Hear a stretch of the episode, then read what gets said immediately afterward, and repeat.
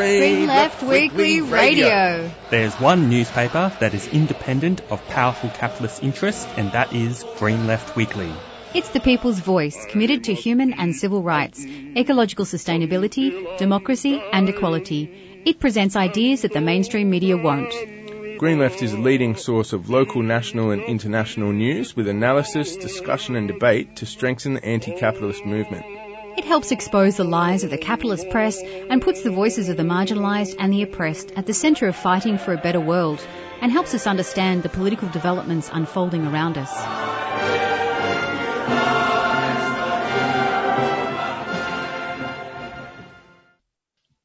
Good morning, everyone.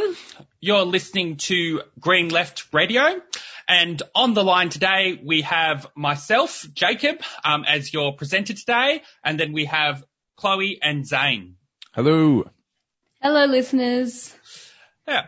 So, um, just before we start uh, a bit of a discussion about some headline news, um, I would like to acknowledge that 3CR today is being broadcast to you from the Wurundjeri land of the Kulin Nation. I'd like to pay our respect to elders past and present, and that this always was, always will be Aboriginal land. Now, so it's um it's the the um, 11th of September um, today, or well, it's the 10th of September because of um, we're, we're recording it the day before. Um, and I kind of wanted to have start off a bit of a discussion, um, just a bit of analysis on, I guess, the current kind of state of COVID-19 restrictions in Victoria, because I guess we've we've seen a sort of number of um, interesting kind of trends, I think, and that is over on Sunday um, Daniel Andrews, the Daniel Andrews government, to its credit, has essentially announced a quite, I think, a quite a good sort of exit plan in terms of kind of COVID-19. It's clearly clear that they're not rushing um, to reopen things too soon, despite uh, the pressure of um, the federal government, uh, despite the pressure from business councils, uh, etc. Because there was a number of business councils that were um, kind of speaking um, out in, you know, speaking, basically making the argument that we need to ease up restrictions kind of sooner.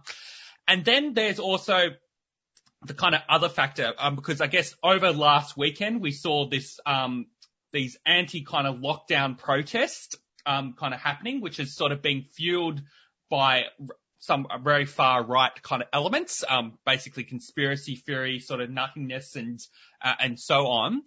And so I think it is quite impressive, um, that I think that Daniel Andrews is, in some sense, basically my analysis of it is despite the fact that the government states that they are going for a suppression strategy, the fact that the targets um, that they've outlined for um, for the easing of restrictions are pretty much in line of elimination, i.e., eliminating COVID-19 from the community completely, I think is quite good. So yeah, that's now that said, obviously nothing is perfect. Um, and I think there's probably lots of criticisms we can possibly make about the Daniel Andrews government from the left and we wouldn't necessarily want to uncritically back him. But I think on this instance, I think I thought the announcements on Sunday was quite welcoming. There was only one particular issue that I sort of had, uh, which has been um, rectified um, recently, which is the whole issue of the council elections. Um, so basically, previously, as of last week, it was basic. Um, the council elections are happening on October the 22nd and essentially the current level restrictions of stage four basically restricted any type of campaigning activity. Now, there has been an amendment to that recently and candidates and campaigners are allowed to letterbox when previously they weren't allowed. So I think that is was probably my biggest criticism because I think it is completely undemocratic uh, to not allow any form of campaigning during election, even if it is a pandemic. But the fact is, the state government decided that they'll get a go ahead with the election in October. The state government could have made a decision to delay the elections if they thought that the pandemic was going to be a big deal. But I think, yeah, in the interest, of, I think, of democracy, I think it's good that kind of change has been made. And I guess the last kind of point I kind of want to make, and maybe other presenters want to comment, is I think it's, um, I think the, the response of the Morrison government and the Liberals, I think, has been uh, in some sense completely kind of hypocritical. Um, the, the, the, the, government is accusing the Victorian government, uh, I guess, of authoritarianism. Uh, in fact, there was this tweet I saw by Alan Tudge where he shared this article about from the Australian that compared this current lockdown to um, Soviet Union repression in Poland, which I just thought was completely ridiculous. But this is also coming from the same um, minister, and this is what the tweet pointed out, that voted to keep children locked in offshore detention. So, you know, that is actually classic authoritarianism from, um, that is actually an example of authoritarianism of actually denying human rights and that yet these, hypocr- um, these hypocrites in the Liberal Party are basically arguing that, you know, that this sort of necessary kind of lockdown in the midst of a health uh, of a pandemic and and when there's a high level of community transmission, I think is yeah, I just think it's actually um, yeah, it's quite ridiculous. Yeah, I, I think uh, the lockdown is hurting a lot of people who can't go to work at the moment and who aren't necessarily getting JobKeeper or JobSeeker. I'm in the privileged position of being self-employed. I'm I'm collecting um, JobKeeper and I'm still getting a little bit of work. Um, so I'm not hurting that much financially from this, but a lot of people are. Uh, but I, I would agree that I think the Andrews government has prioritised preserving human life, and yeah, as you say, there's there's aspects of what Andrews has done that can be criticised, um, but in general, the focus has been on prioritising preserving human life over um, getting the economy back to normal. And I think the the reasoning behind keeping the lockdown measures in place, which is we need to see this through so don't get a so we don't get a third wave, is uh, generally uh, sound logic. Like I'm not an epidemiologist. I don't specialize in this field, but uh, I think yesterday we're recording Thursday. Yesterday, Wednesday was 71 uh, new cases. Like if we just went back to letting people go to cafes and stuff, like if we if the lockdown was really released now, I, from from what I have read and what I do know, I think there would be a quite a good chance of a third wave, and then there'd be another massive lockdown needed for that. So I think the, the logic behind extending it is, is sound. And yeah, it's about preserving human life and stopping that third wave. But yeah, it's a lot of people are really hurting right now, so it's definitely a bitter pill to swallow. Yeah, I'm I'm pretty I was actually happy about the announcement from the Andrews government. He's yeah, like like uh, Jacob and Zane but said, we yeah we can criticize Andrews for for um, how he's handled the pandemic so far, but yeah, those the further lockdowns are necessary to preserve human life. Um, you know, and the Morrison government and right wingers they they love to talk about. I mean, they're so hypocritical. They've said things like you know, we need to find, we need to like strike a balance, you know, when it comes to people's mental health and, you know, they're spreading lies about people committing suicide because of lockdown. And it's just, uh, it's hard to hear those types of comments spreading through the media because if anything, um, I think, yeah, mental health is an issue during lockdown, but, uh, suicides have actually, actually decreased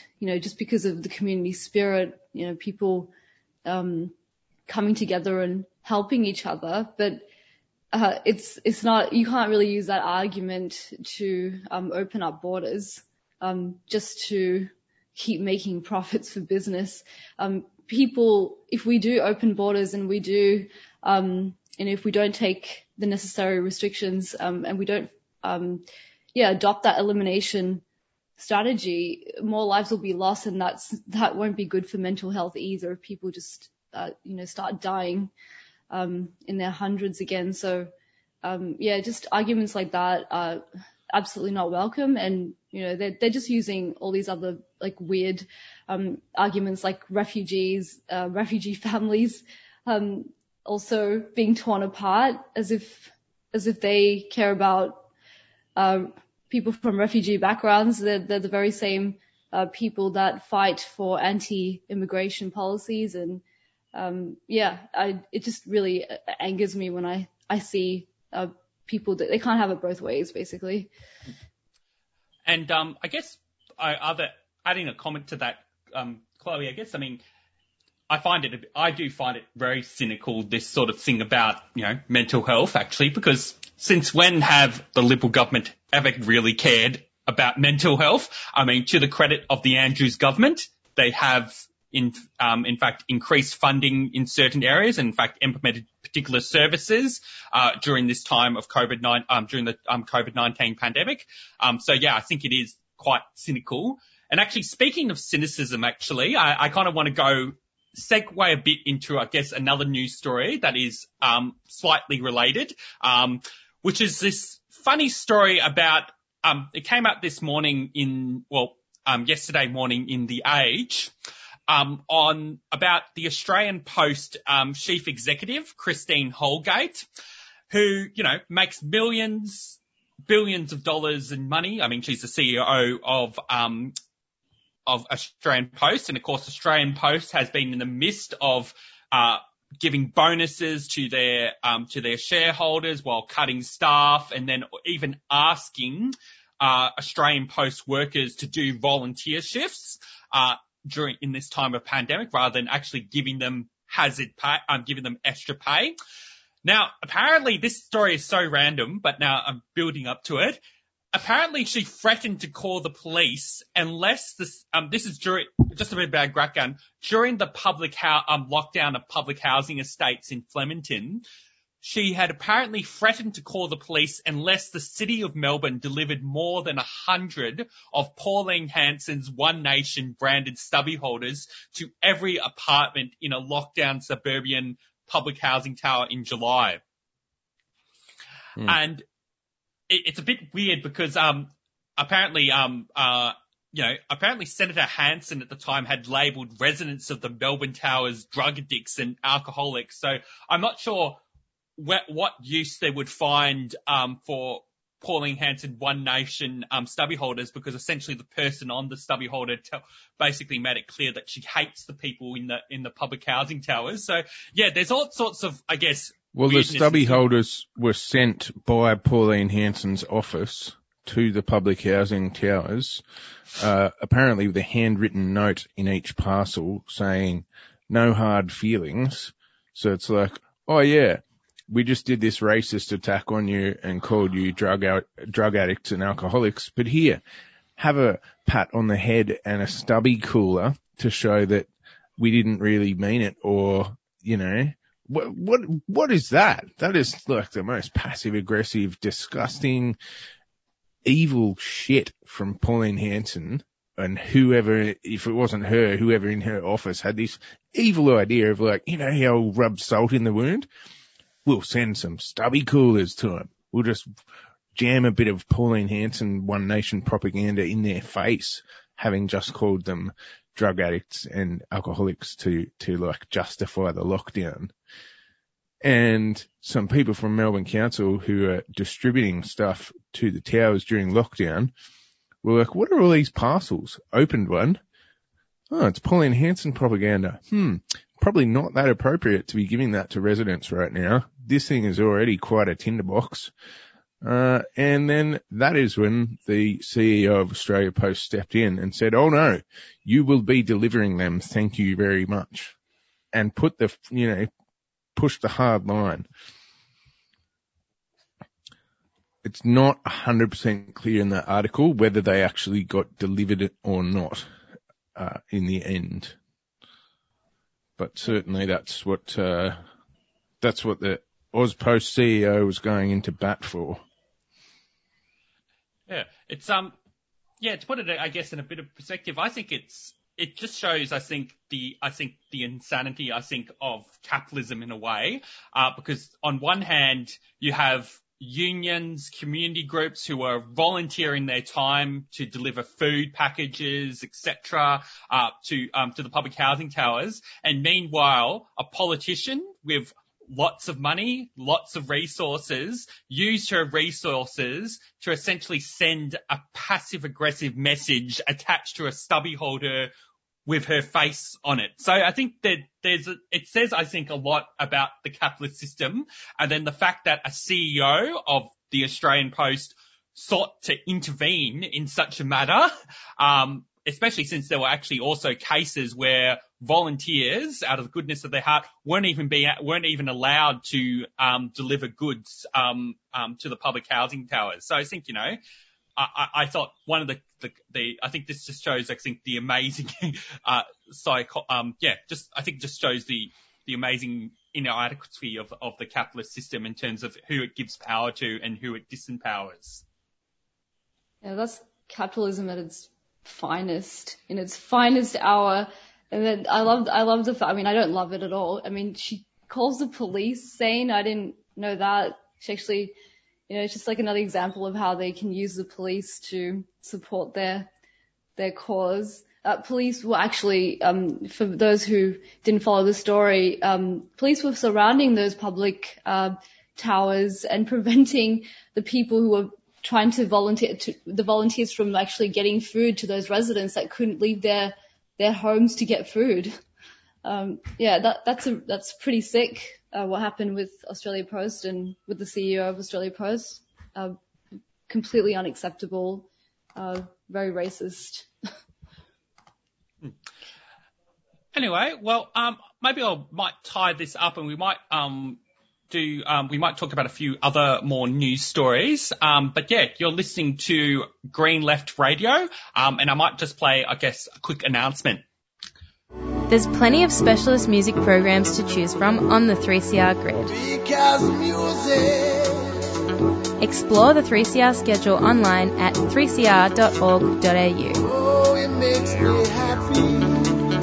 yes, this is our vibration. Check out Music Sans Frontier great voices. Music matters. With the Hip Sister Hop Show. The Heavy Session. The Planetex Radio Show. Satellite Skies. Shindig. Sweet Dreams. Tune in to 3CR 855 AM on your digital radio or streaming live at 3cr.org.au. Let our music make you happy.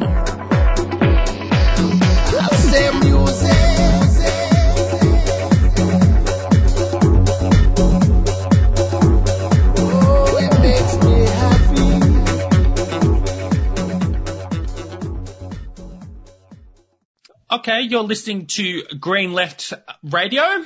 Um, I don't know what time it is, um, but yeah, um, I think Chloe had a, has written an article recently for Green Left, and um, yeah, she was get we're going to have a bit of a discussion about it. So maybe, um, Chloe, if you wanted to kind of start off.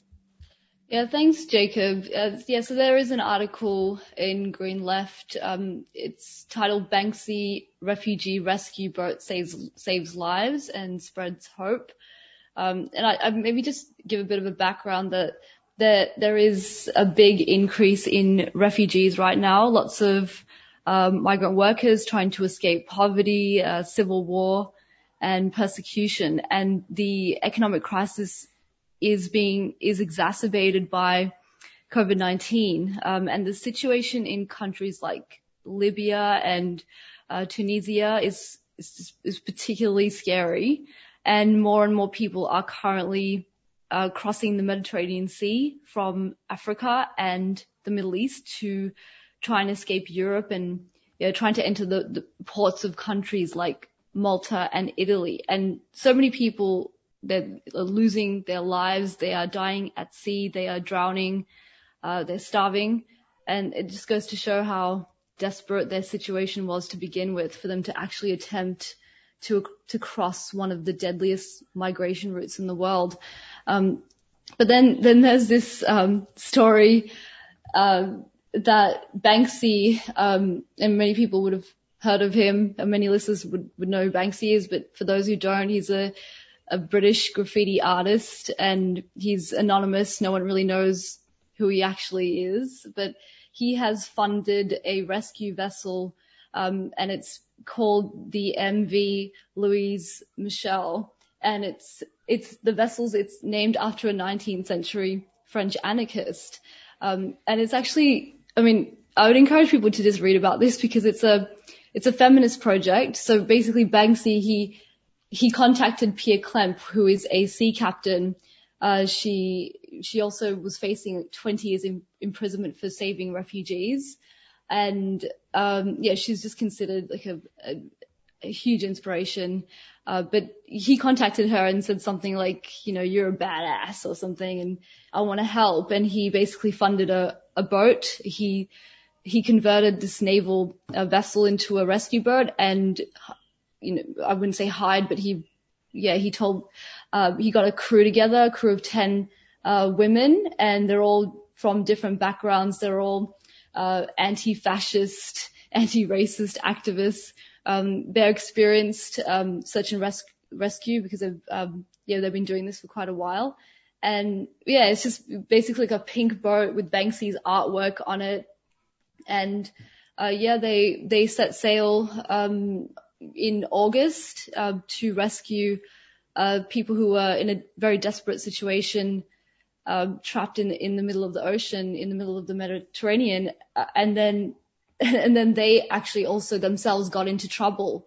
And it was, it's just this story about how they tried to get the Italian and Maltese authorities to help them and they were basically ignored. Um, so it, it, was about that. Eventually, um, the Italian authorities did send a boat over to rescue people who were, you know, like women and children who were really sick and there were a few dead bodies on board too. So that was taken care of. But, you know, a lot of those, um, refugees and the, the crew on, on the ship were in a very desperate, desperate situation for days and nobody did anything. Um, yeah. And, and yeah, I guess there's like a lot of, the article goes into a bit of, you know, the hypocrisy of leaders, uh, their claim to promote racial equality. Um, you know, they pretend to welcome refugees and but they, at the same time, they continue to support anti-immigration policies, uh, and, you know, ignore humanitarian vessels that are in danger at sea. Um, so yeah, it was a, a very a desperate situation, and yeah, I guess I just I, I don't know if Jacob wants to have a bit of a chat about the Banksy boat or that particular project, but uh, I hope I've given a good summary of it.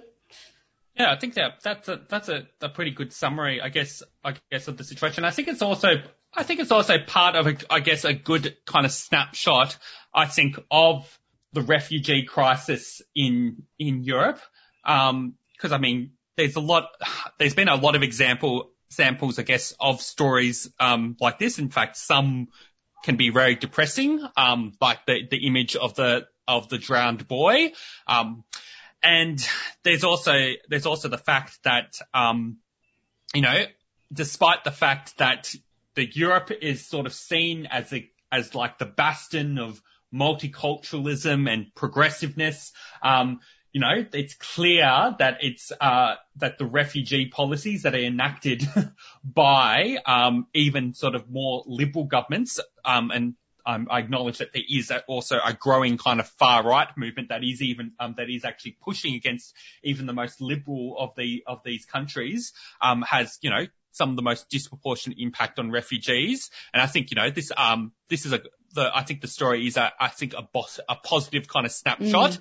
um, especially in contrast because I just remembered, um, I remember there's this very, I don't know, it, it's, it's sort of a bit comedic to sort of look at, back at it, but it's, um, I remember, I remember when, um, this far right figure, Lauren Southern, um, came to Australia and one of her main kind of things was, uh, being the opposite of um, having the opposite of humanitarian um, uh, uh, boats, which was basically a political project of pushing, turning back boats uh, through, yeah, through yeah, basically turning back. Um, it was a, a, project of turning back boats um, uh, that was um, that was lost in the Mediterranean Sea as like a big, um, you know, putting the middle finger out to to refugee activists and um, humanitarians. Oh, I, didn't, I didn't know about that. Yeah, it's a bit of a bizarre story. I'm not even sure if it actually amounted to anything other than the idea of it as it was espoused by the far right. But yeah, that might have to do a bit of looking into that. Um, anyway, um, I might just go play, I guess, a quick announcement. Um, you're listening to Green Left um, Radio, and um, yeah, we might go on to the, I guess, the next part of the program. Isolated? Quarantined? Need some essentials but can't leave the house? Or just having a hard time dealing with everything at the moment? Queer Aid Naarm is a new mutual aid group of organized volunteers. We're here, we're queer, and we've got your back. Whether or not that's how you identify, nobody should be suffering because capitalism or the state didn't provide what they needed. That's why we're working to strengthen our communities through solidarity. Put in a request for help and we'll match you with a volunteer in your area who can either pick up groceries or other essentials for you, help you run errands, cook meals for you, or check in with how you're going.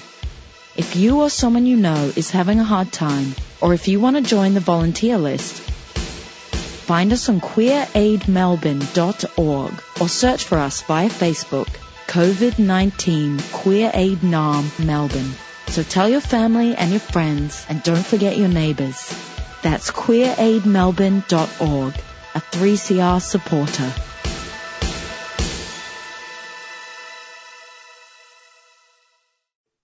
Okay, good morning, everyone. Um, you're listening to um, Green Left uh, Radio, and um, we have myself, um, Jacob, and Chloe.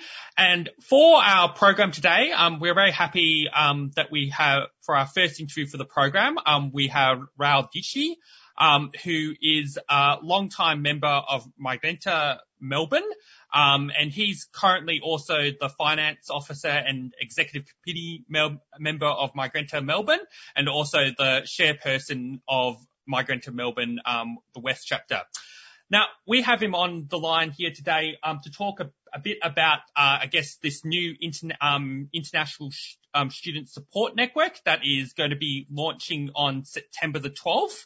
Um, but I guess maybe to start off, maybe to get listeners a bit of a sense of the background. Um, yeah, um, Raul, I wanted to kind of hear, I guess, about what can you, I guess, tell us about some of the kind of general issues that I guess both migrants and international students have kind of faced um, as a result, I guess, of this pandemic? Uh, yes, good, good morning, everyone.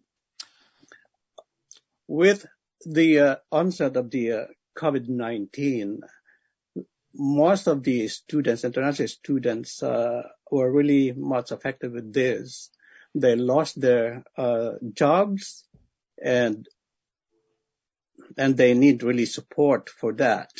And aside from those jobs that they really rely on for their day-to-day uh, uh, day-to-day sustenance, uh, they have problem with uh, because they continue still the the, uh, the school still continue, so they still have paying the tuition fees. And aside from that, we received some complaints about about their uh, providers who are sort of not understand the situations. They're asking for to uh, sort of suspend their tuition fee or whatever things that because they are not going to school, so they're not using the facilities at school. So, but uh, in uh, despite of those reasons, still some of these providers are still uh, charging them with the fees, although they asked for suspensions or to relieve at least after the pandemic. But uh, there's based on based on the uh, complaint to us uh, as we talk to them, there are more uh, sort of been you call it what do you call it? It's still being pressured by by these providers to continue paying their paying their tuition fees. There are some of those that already uh, been given some, uh, what you may call it an harassment because the, some of them already left the school, but uh, the school is still uh, charging them fees, and then we're sending some uh, some letter from debt collectors and pressuring them to pay. So these are these are only some of the some of the complaints from the students. While for the other migrant workers, which is uh, there are still migrant workers that also lost their jobs because of the pandemic, and they are not part of the or they are not qualified for the government's uh, job seekers program because most of them are casuals. And and uh, some of the companies they prefer the regular employee to be on the job to as qualify for the job seekers program. But these other migrant workers temporary workers are not qualified to that. So they are really in this predicament that uh, they have no way to go. So luckily there are some other, not just uh, migrant, but there are other groups of Filipinos and other nationalities that help provide some of these things. So with with all these informations, with all the all the problems that we uh, encounter from uh, from the students, we decided that it is not just the Filipino group or the Filipino international students, but all international students having the same having the same problems. So we we we decided that I think that it's preferable to have a support network for all the international students. So all these problems and uh, at least if we could have uh, gather some support from other other organizations, other uh, individuals, even politicians, and if we could get more support from them, we could have a bigger voice to at least talk to uh, the politicians or to have a to at least uh, police or or uh, have some relevant uh, submission or create some relevant submissions to the government agencies to at least address some of these issues of the international students. Hmm. Well, can you um, what can you t- tell us? I guess, I mean, just for listeners' information, um, can you get, I guess, tell us a bit of background about Migrante Melbourne and um, some of the work that you have done prior, and then maybe we can go into discussing a bit more, I guess, about the support network. Um, Migrante Melbourne is uh, part of the Migrante Australia. Uh, Migrante Australia is throughout Australia, and we are a member of Migrante Australia. Uh, Migrante Melbourne started 2001, if I can remember, and our we are a voluntary community organizations of Filipino and Filipino Australian migrant workers and students, uh, promoting and upholding welfare, human rights, and workers' rights.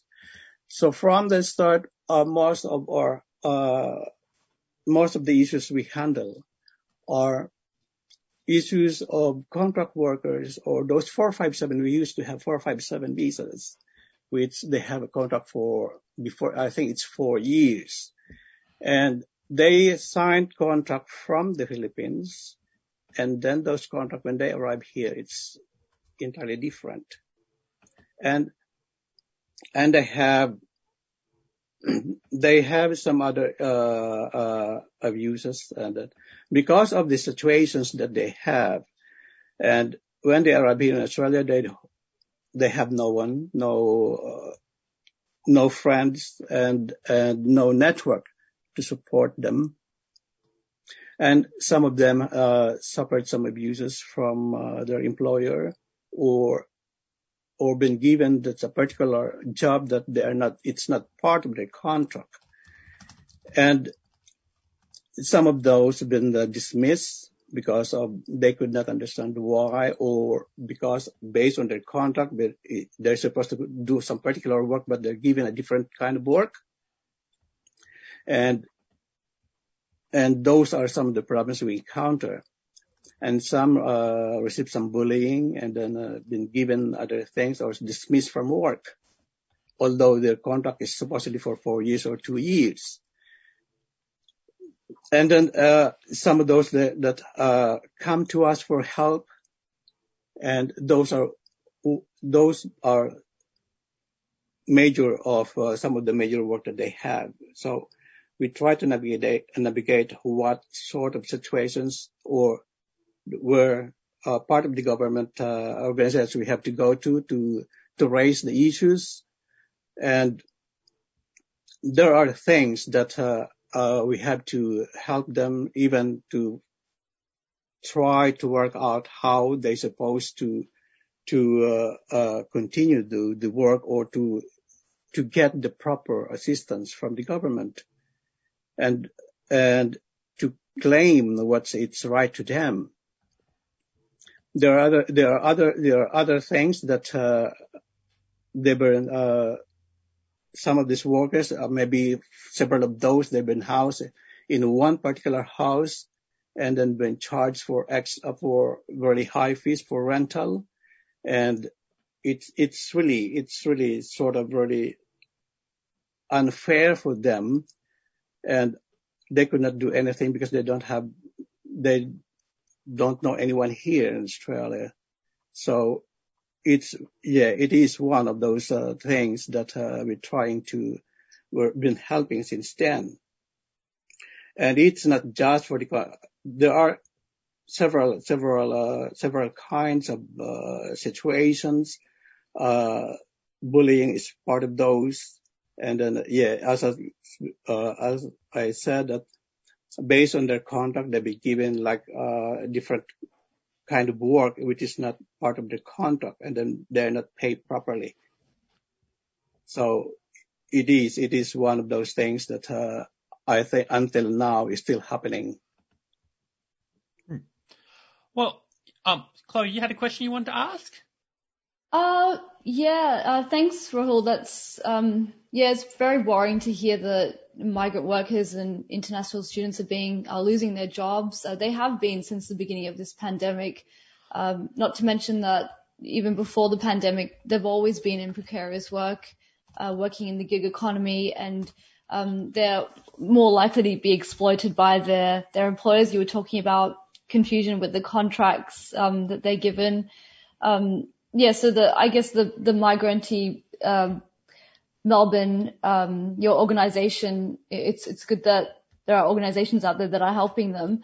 Um, but I guess I was wanting to just you know maybe ask, you know, we we have been supporting campaigns like the wage subsidy for all, uh, no worker left behind. Uh, you know, the United Workers Union has has really been getting um, you know, behind international students and temporary visa workers, refugee workers. Uh, Migrant Workers Centre has been fighting strongly for the rights of international students, but that government support, like you said, has still not been extended. And now it's been over six months um, that we've been in this pandemic. I was just wondering, you know, how are the international students in your network? How are they actually coping? We've heard, you know, people lining up for food banks. I was just wondering how the members of the community actually come together and support one another. Yeah, you mentioned about those campaign. I think uh, if you uh, during the start of the pandemic, if you notice, I think we were also one of those really hard on the campaign about this. We we write petitions. We have on Facebook every sort of campaign that we could uh, think of and we uh, uh, reach out with other organizations about those at the uh, about those campaign support for international students.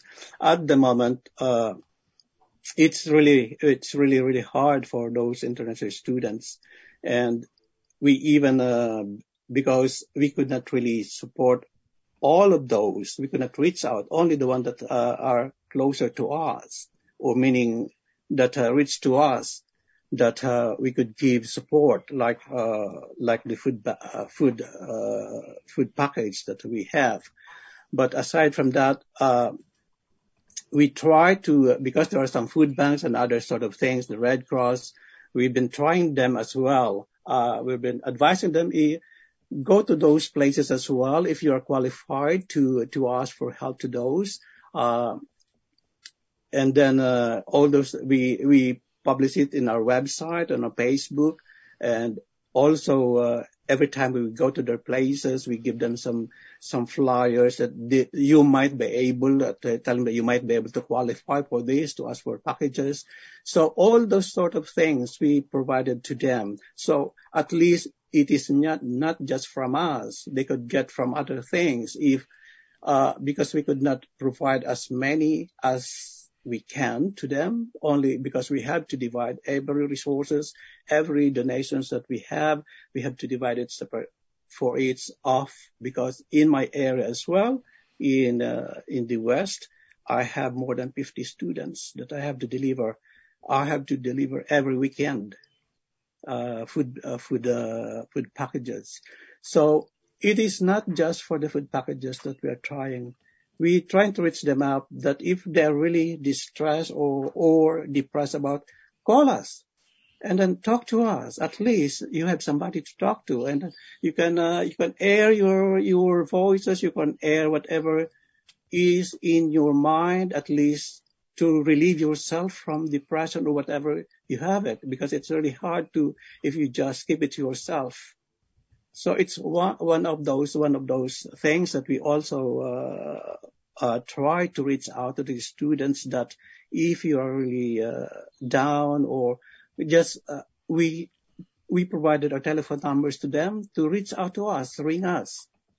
And if you really if you're really down, we could refer you to because we have some members that are, that are social workers that are professional in their areas that they could help in those other ways. It is not just uh, emotionally; it's part of of of this. So it's it is it is very hard. It's sort of trying things, and and then for some of the students, uh, I'm pertaining to to Filipino students, international students. Some of them were able to go home because they could not really have they they they lost their job and they could not find anything and luckily some of them were able to go home to the Philippines, but the rest are still here. There are still a lot of people here that uh, we're trying to reach out and and then help them as much as we can, whatever we can afford to help, not in not just in food, but in any other levels of, of help. With it comes to their uh, well-being as well. We're very concerned about that, and with the help in uh, with the problem in schools as as are the subject, uh, our subject today about the support network. Uh, it is, uh, uh we're trying them, there are some of those who's trying to, how they're going to complain, how they're going to raise their voices, and then they are, they are afraid or, or afraid that uh, they might be, if they come out in public, that they might be singled out or maybe uh, harassed by the school. So they are afraid of that. How are they going to, to raise their concern to the school itself or to other authorities that, uh, that uh, whatever the concern should be looked after. So it's one of us that, uh, one of our work is to guide them how to, if they want to complain to to ombudsman to ask what whoever other organizations about their schools, about uh, the facilities, about the tuition fees or whatever things. It, we, we were there to guide them how to do it, how, how to, how the process goes as much as we learn on how as well on, uh, to tackle those problems as well as much as we can. So with with the support network, we are trying to reach out with any other agencies, any other group of organizations, will uh, individuals, uh, related uh, other organizations, and even politicians. if and any individual who are really concerned about the situations of international students, we would like them to support us in this endeavor. Well, that's a that's a good way in, to go into, I guess, the next kind of question is, what can you, can you tell us, I guess, a bit more in detail about, I guess, this support network um, for international students um, in terms of both what you're kind of intending to um, to do in terms of um, uh, activities, but also what you're hoping, I guess, to politically achieve in terms of demands. Because I just from reading the Facebook event, you are also mm. noted that you are trying to make some political demands on the government um, as well in terms of supporting international students, and then also the details, I guess, of when it's launching following from that. Oh yes, uh, with yeah, with all those with all those things that we heard from them, so uh, it is uh, really necessary to create a sort of a network, at least to advance their right and the welfare of these international students, support them in calling some policy reforms, investigations, and other abuses practices by the education providers. So we are really hoping that the network and with with the network where we will uh, hoping to do some to conduct some uh, forums, well, uh, migrations law about migrations law, capacity building and workshops, uh, sort of things, petition signing, fundraisings, and other dialogues with various uh, stakeholders. And we are trying, uh, we are trying uh, the aim, our aim really uh, towards towards this is at least to build a stronger and a, a call for a better regulations and monitoring of private uh, education providers in order to prevent such abuses for international students. Uh, that's clear. And um, in terms of um, how can people support and get involved, I guess, in this network, um, especially our listeners? We uh, this coming uh, Saturday uh, is Saturday on the 12th of September, we're launching this at uh, 1.30 p.m. Uh, we're launching this and then we're calling on all those, uh, all those, uh, uh, organizations that, uh, and other individuals to support us. They, we have, I think we have in the flyer our, our contact numbers and and because uh, towards the end we will be doing some uh, petitions or other petition signings. So it is good to have if you have as many organizations, individuals, and related groups that are really concerned about about the situations. If the more we have, the more powerful we have a big voice, and to call on the politicians and other orga- and other government agencies to look at these situations for internal students to stop these abuses that we heard of and all these uh, things that uh, really concern the welfare of international students. We are not just talking for Filipino students. We are talking all international students from different backgrounds, from different countries who are here in Australia.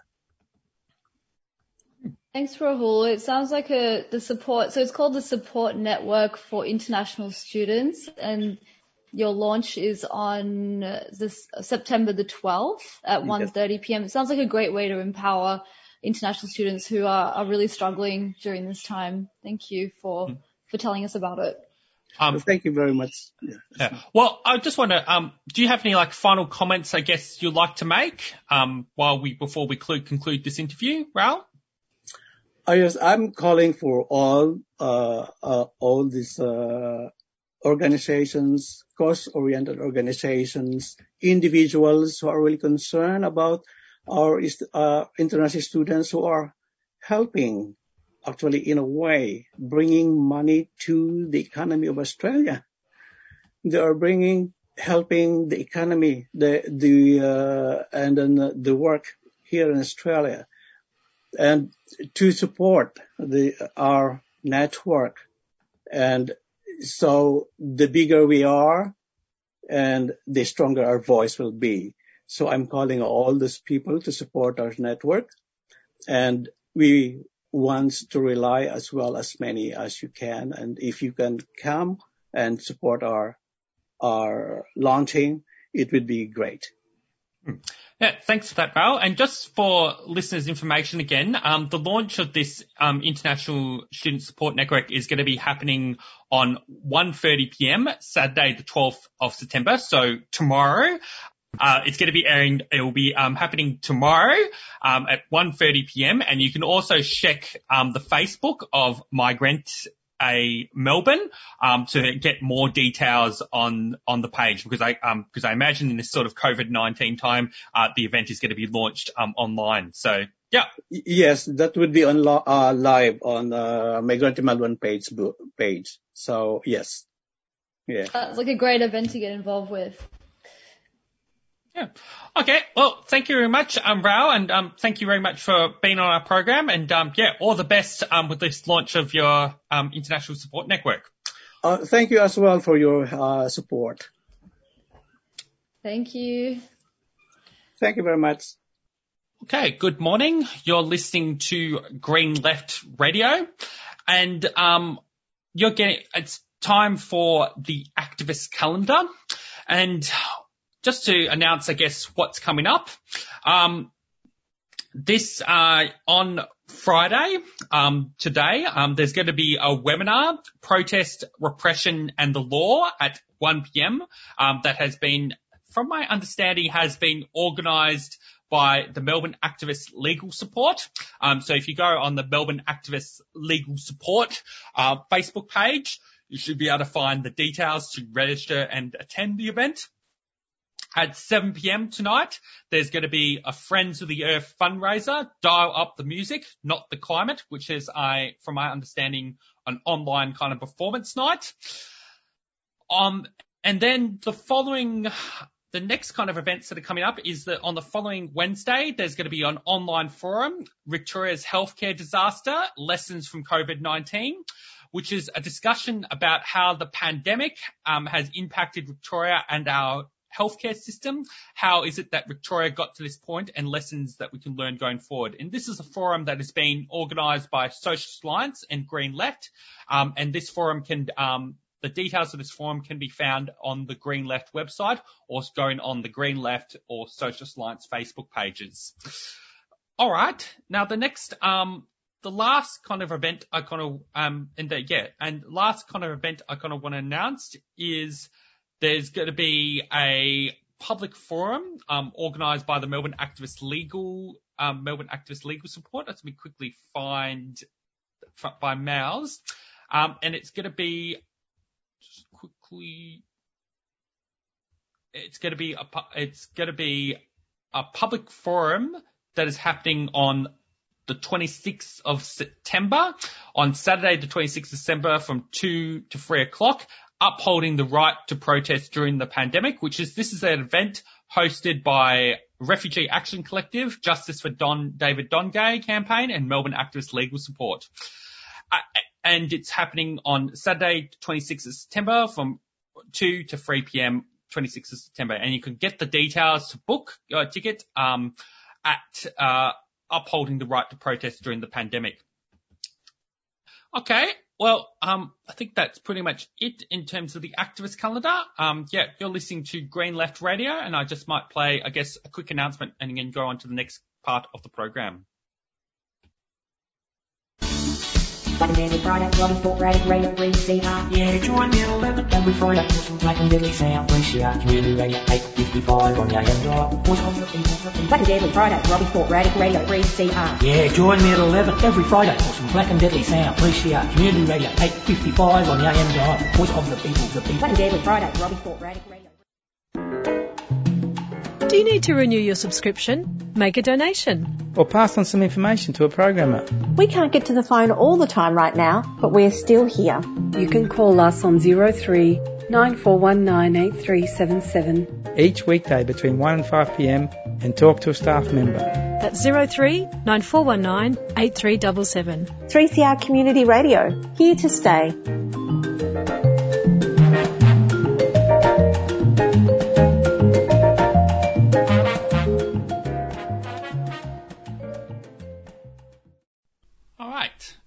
Listening to Green Left Radio. For the next part of the program, I'm going to play a pre-recorded um, interview um, with Rob Pyne, who is a local councillor for Cairns. This was an interview that was produced for Green Left. Um, so hope you enjoy. We're here today with uh, Rob Pyne, so we're going to have a bit of a conversation with Rob, who is a local councillor um, up in Cairns, and he's also previously the state member for Cairns in the Queensland Parliament. What was dramatic about your term in the Queensland Parliament was that you resigned from the Labor Party, uh, withdrew from the Labor Party, and then you went on to champion policies such as um, the the abortion law reform and at the parliamentary level, you're the one that raised that um, as an issue, and also you're quite notable for having uh, voted uh, a number of times, one the only the sole member of parliament against the Adani coal mine. So those are probably issues you couldn't have taken up inside the Labor Party. Do you want to talk about you know why it is that you left the Labor Party and um and and what that meant for for your role in, in the Parliament? Yeah, I left the Labor Party over those issues and local government corruption, and it was just uh, great to be able to speak up. I wanted to vote for what I was passionate about and what I believed in. So I became an independent member of Parliament, and some women from the Cairns community came to see me about about abortion law reform. So I had a bill drafted to de- decriminalise abortion in the state of Queensland. Now, that's a significant part because if you're a member of the Labor, Labor Party or the Liberal Party, you can't go and get a bill drafted. You can't table a bill in the parliament. Um, you have to refer it to the relevant minister or to the party organisation. So um, it's just a shame there aren't more independents and minor parties in the parliament who can do that work where uh, a member of the community can come to them and they can actually say, you've got a really good issue. I want to back you. I want to support you here. I'll draft a bill and I'll table it in the parliament on, on your behalf. Because I think you need to have the capacity to do that to represent the people, in, in my view. But um, yeah, so there certainly um, the nature of the is- issue ensured that after tabling the bill, it got a lot of um, attention, and it was important important in moving it forward. And um, of course, later on down the track, it reached a stage where um, it was coming to Parliament for a vote, and it became apparent to me that um, a significant number of the Labor MPs were going to say, "Yes, we believe in the cause, but we think this is not the right bill. We don't." And and governments do that all the time they'll vote against an opposition bill and then put their own bill in the same terms. So, so that's, uh, governments want their legislation passed. They don't want anyone else's legislation passed. So it was pretty clear to me that, um, it wouldn't get passed. And the lucky thing for me was the Labor Party didn't want to spend a whole session debating it and why they weren't supporting it because that was going to upset some of their members and would create a lot of problems, not to mention cost them a sitting week.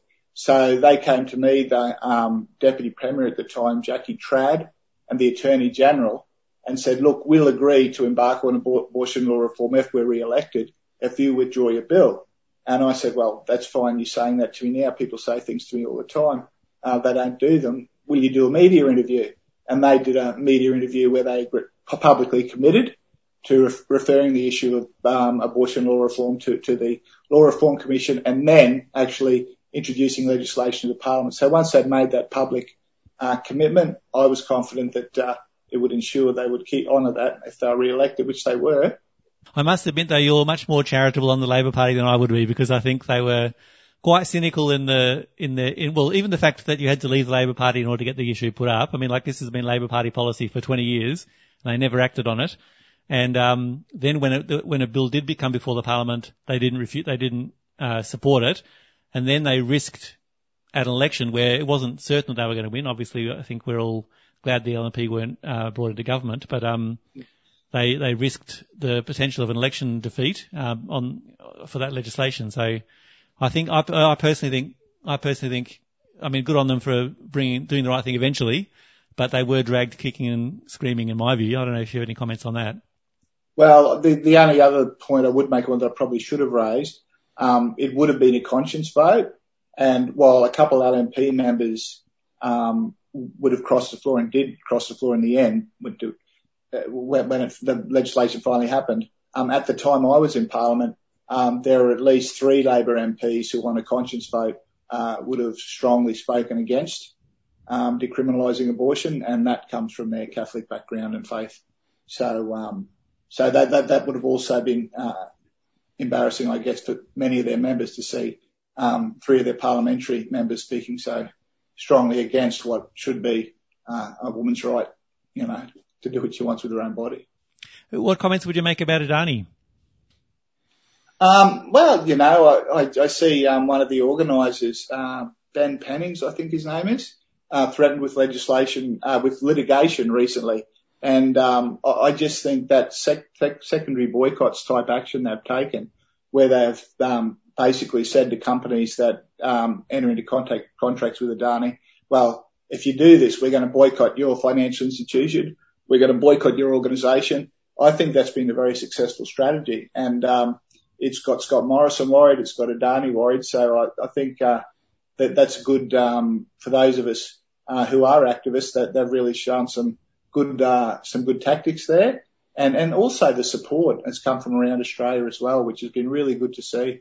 And um, every day, coal is more on the nose. Uh, people can see what's happening. We know what happened last summer. We've got another summer of bushfires and natural disasters. Um, support to uh, stop mines like Adani will only grow.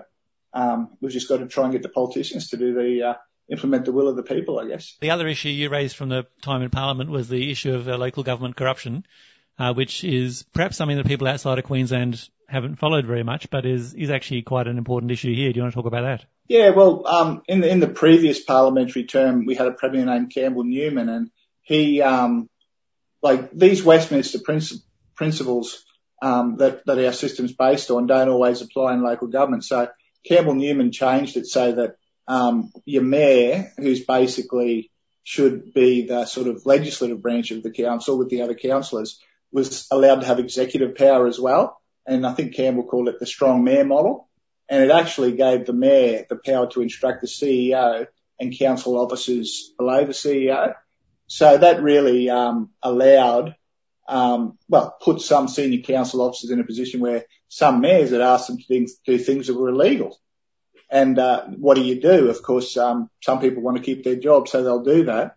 And of course, in, in the case of a former Ipswich CEO, um, he made sure he got his chunk out of the uh, illegal dealings as well. So um, the, the the state government has reversed that. Like it was just frustrating for me because I'd been a local councillor. I came forward and pointed this out and said there was local government corruption. We need to make these reforms.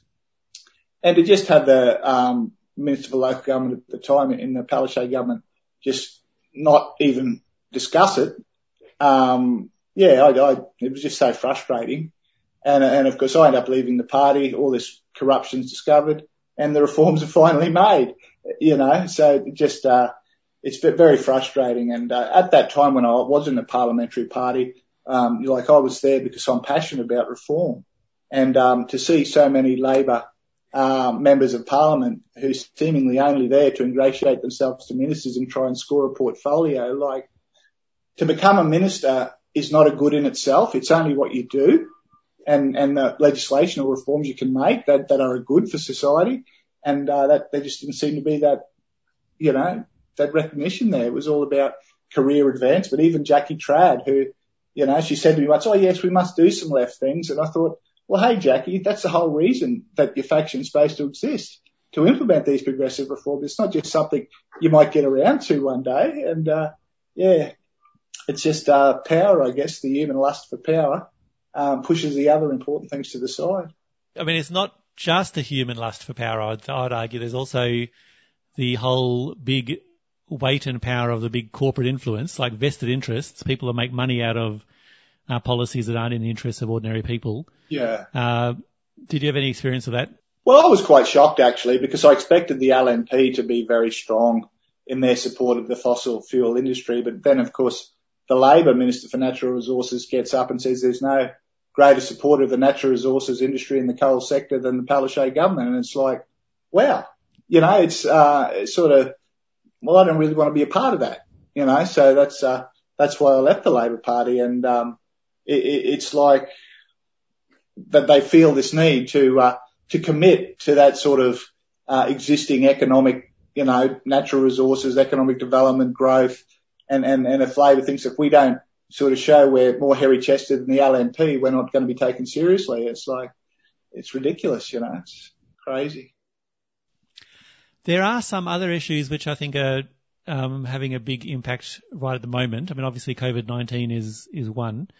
Um, in one sense, Australia's been sort of very lucky. I think probably more luck than good management um, when you compare to other countries like uh, you know Vietnam and Cuba, um, and and even say New Zealand that have taken a very clear social democratic approach to um, to addressing this issue. Um, nevertheless, Australia has had good results up until the sort of recent outbreak again. But there's, I guess, there are issues about the the JobKeeper and JobSeeker. Do you have any comments about the, the whole COVID-19 approach of the government? I was interested to read recently um, with Job uh, JobKeeper how that's reinforced the bottom line of many of the big companies and the CEOs have collected enormous uh, bonuses, which is really off the back of taxpayer funding. So uh, it's funny we never talk about um, CEO bludgers. We're always happy to stigmatise people on welfare, but uh, when it's going to the big end of town, it, it just seems to quietly pass without getting any mention. And we're talking, you know, millions and millions of dollars uh, going to CEOs in, in bonuses as a direct result of the government's policies. But um, in terms of COVID, I guess there's been pluses and negatives. The obvious uh, negative has been um, the social distancing requirement, which makes it hard to uh, organise mass protests and engage in civil disobedience, which is probably more needed now than ever. Um, so that's something that's been frustrating, and I'm, I'm not a great lover of the Zoom meeting, so I found that personally frustrating. But on a positive note, I think we've got people questioning existing economic methodology, and and I've certainly feel um, the word socialism is getting uh, recognised and accepted more widely. Um, it used to be a no-no in politics, uh, going back to McCarthyism and that sort of time. But uh, Bernie Sanders has been um, part of the part of the real change there. And, and of course, we're all disappointed, you know, the outcome with Bernie's campaign and of course Corbyn um, in the UK. But maybe they've changed the political dialogue, and certainly, um, I think more and more people are feel feeling confident now to stand on a, on a socialist agenda and uh, and push that. And uh, I think that's really important.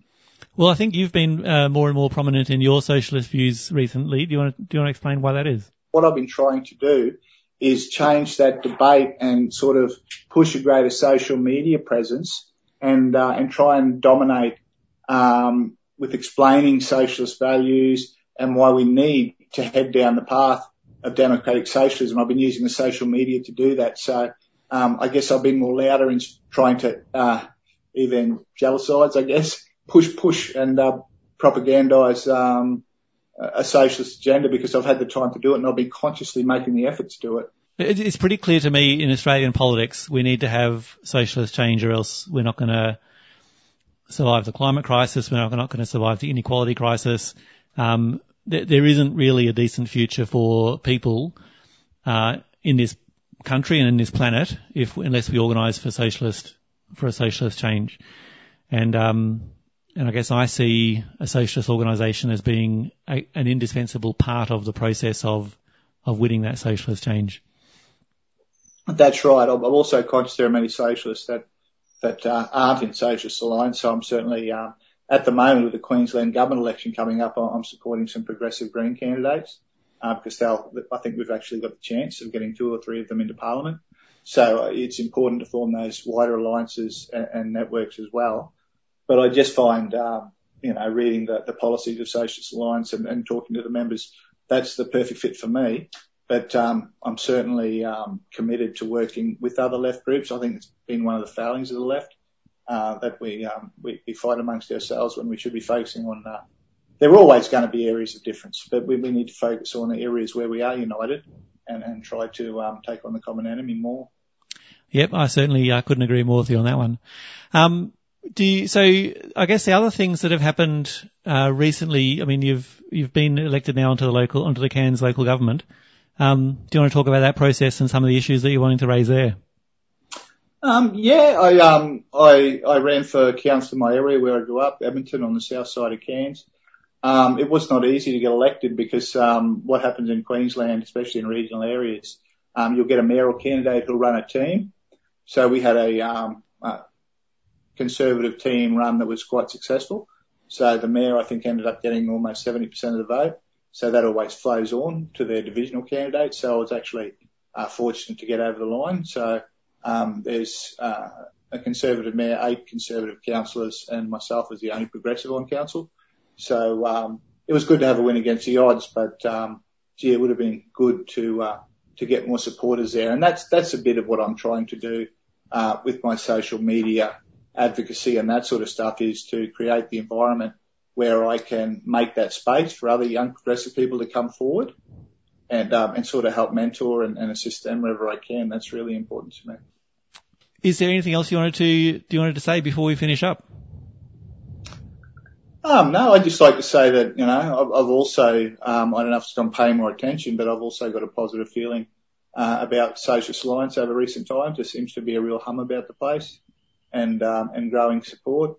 So um, I think it's important we support our own organisation and hopefully uh, I think it is important to grow the branches and um, and hopefully we can do that and have a real impact. And of course, it's not all about electoral politics. It's about um, campaigns and uh, and and and bringing the community with us. But electoral politics is still important. So I think it'd be great if uh, there were people on the ballot because you know the last council election here in Cairns, a lot of people had two candidates to vote for, both of whom were conservative. So to, to not have anyone on the ballot paper who um, who shares your values uh, can be quite disillusioning and frustrating. So it'd be great if we could build our organisation to uh, at least offer an alternative and uh, in some cases work with other progressives to uh, defeat conservatives. All right, you're listening to Green Left Radio, and you're just listening to a recording of a talk by Rob Pyne. Um, and now I'll just play a recording um, from a speech by Monica Hart, who is an emergency housing worker. This was um, a pre-recording from a forum, um, which was titled housing in the time of COVID 19, which was organised by Social Alliance. And I think it happened sometime in August. So, yeah, hope you enjoy. Um, yeah, thank you very much. And I'm very pleased to be able to um, be here with everyone this afternoon. Um, and I guess just before I, before I add sort of my contribution, just to endorse, um, comments from Mahia and, um, and from Jenny. Um, because I, I, guess we all share those those very similar experiences. Um, and I think, I mean, Mahir used the words that um, it shone a light on housing, and I think what when we think of COVID, it's um, and, and, I guess we've been there right from the very beginning because working in, in a crisis environment, it very much felt like you know a war zone in some ways, and I think it made it very clear that housing is needs to be your first line of defence um, and what it has indicated is the number of people who don't have the basic ability even to, to isolate and to protect themselves um, in, in, terms of COVID. And it highlights, I guess, the theme of today's talk is about human rights. It's the basic need, the basic priority human need of shelter, the survival, the, the safety, the stability and sustainability to be in life. And just, um, I guess Jenny's talking about the range of clients that um, they see at the legal centre. The the place where I work is um, we're actually a 24 hour crisis response. Um, we still have our doors open. We've kept our, and most of the housing services haven't. They've all turned to doing um, telephone work. Um, we still do face to face. I work out of St Kilda.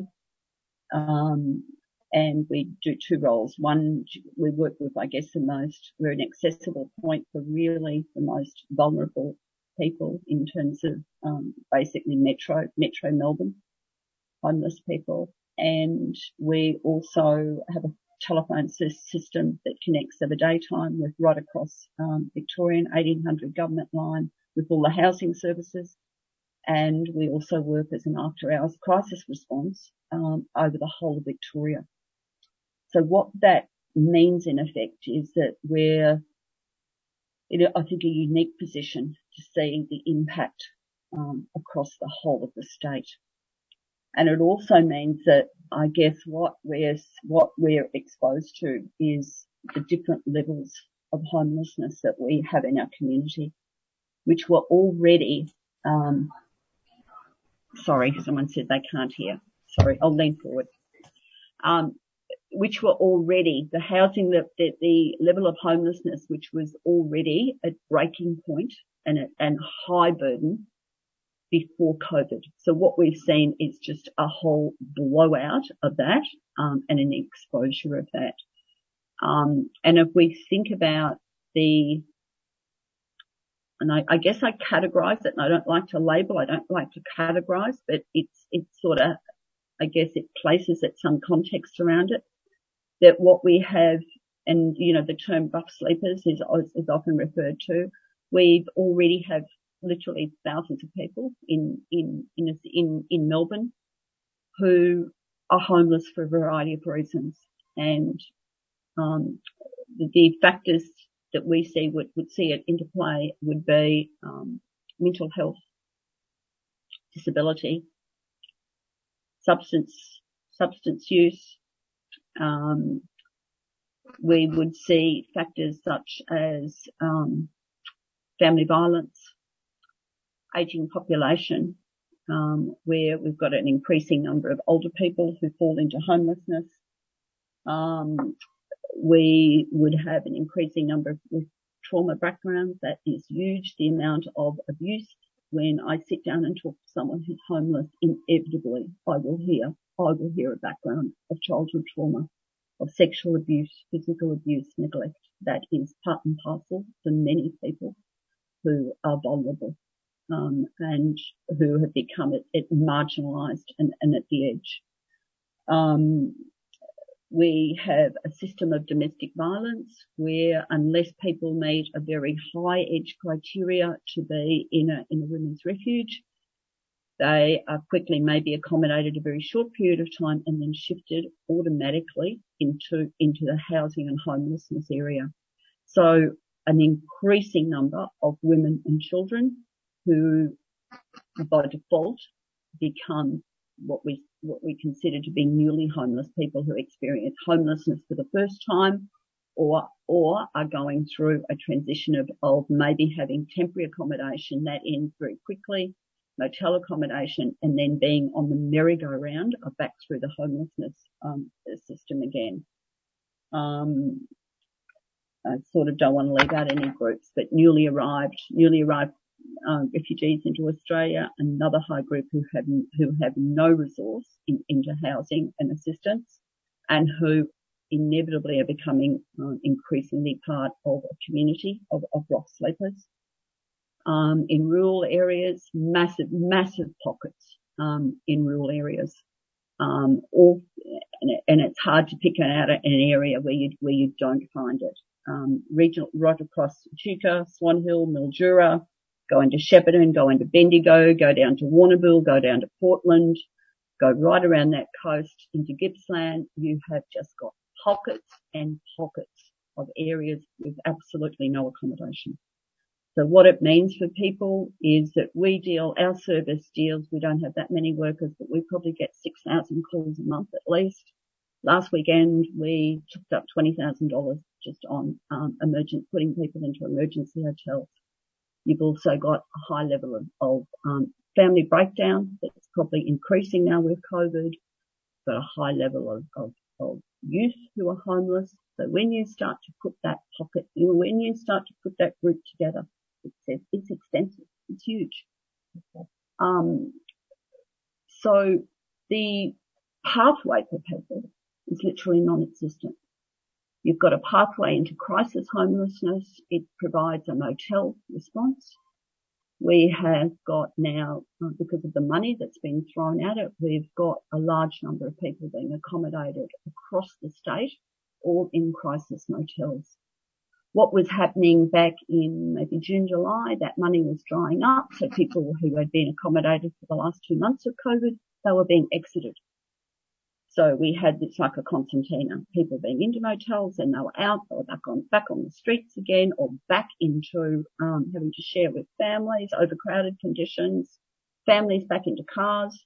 So back into that scenario and then COVID again and then now back into a U. And so once those motels though, once they start to actually when restrictions ease again, I don't know how they will be, how, what, even though the government's prepared to put money into that area, it's likely that motels will actually cease to have a market agenda and the, the rates that we're getting for $90 will want to go, they'll put them back up to $150, $200, particularly in those, um, the motels where they can draw in that rate. So I think, you know, what we're seeing is this, um, knee-jerk response. Um, but none of that, of course, is, to be sustainable, even though there's money, promise of money being injected um, into into the um, end of April. So that's in relation to COVID, but the that's on top of a,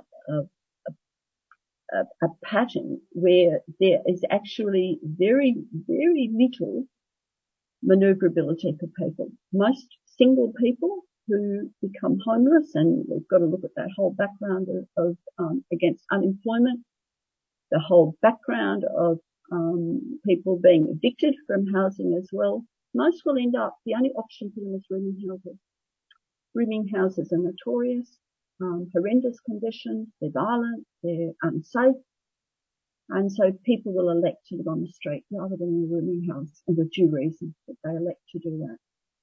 So the pathway for single people is non-existent. The pathway for anyone coming out of prison is non-existent. The pathway for anyone that faces eviction, they're descendant, well, not too many people who are on unemployment benefit can afford a rental.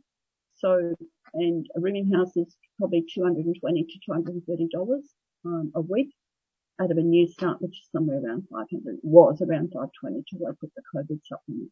So we're actually talking about the, the, the zero option, zero, zero options out there.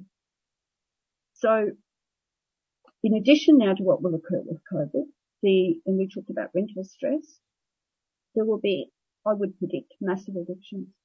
So we have already a large community, a large community of homeless, and then we can look at, I don't know what figures we're talking about, but we're looking at probably massive figures on top of that for Victoria. Pauline mentioned about the figure of 100,000. Um, that's the figure of people who are probably that are, that are considered to be homeless. Um, the waiting, if, if, you take into effect the number of, say, the um, wait list might have one person on it, but that really means that there could be a, its family, maybe three or four people. So it's often quoted that you could, um, in terms of the um, demand for public housing, you could, you could fill the MCG with the number of people who are actually requiring housing. That was under the old figures that would have been there pre-COVID. Um, but I would say you could probably double the MCG where we've projected where that, where that may, where that may sit in the future. Um, just in terms of thinking through um, solutions, I guess one of the things that crisis accommodation has fallen off the government agenda over the last number of years. Public housing has been totally off the agenda. Um, I take um, on board all um, the points that um, Mahir made um, about the um, the endorsement, the need for, public housing. There's certainly a push towards social housing, but even that has been it's minimal in, reality in terms of the numbers. So I in, certainly endorse all his points. The need for crisis accommodation to be clearly on the agenda. And the other issue is around the notion of affordable housing. And I think everything's been skewed. It's been skewed toward, towards, towards a market solution. Um, and interestingly, there's, um, and I guess that brings to the role of the role of council.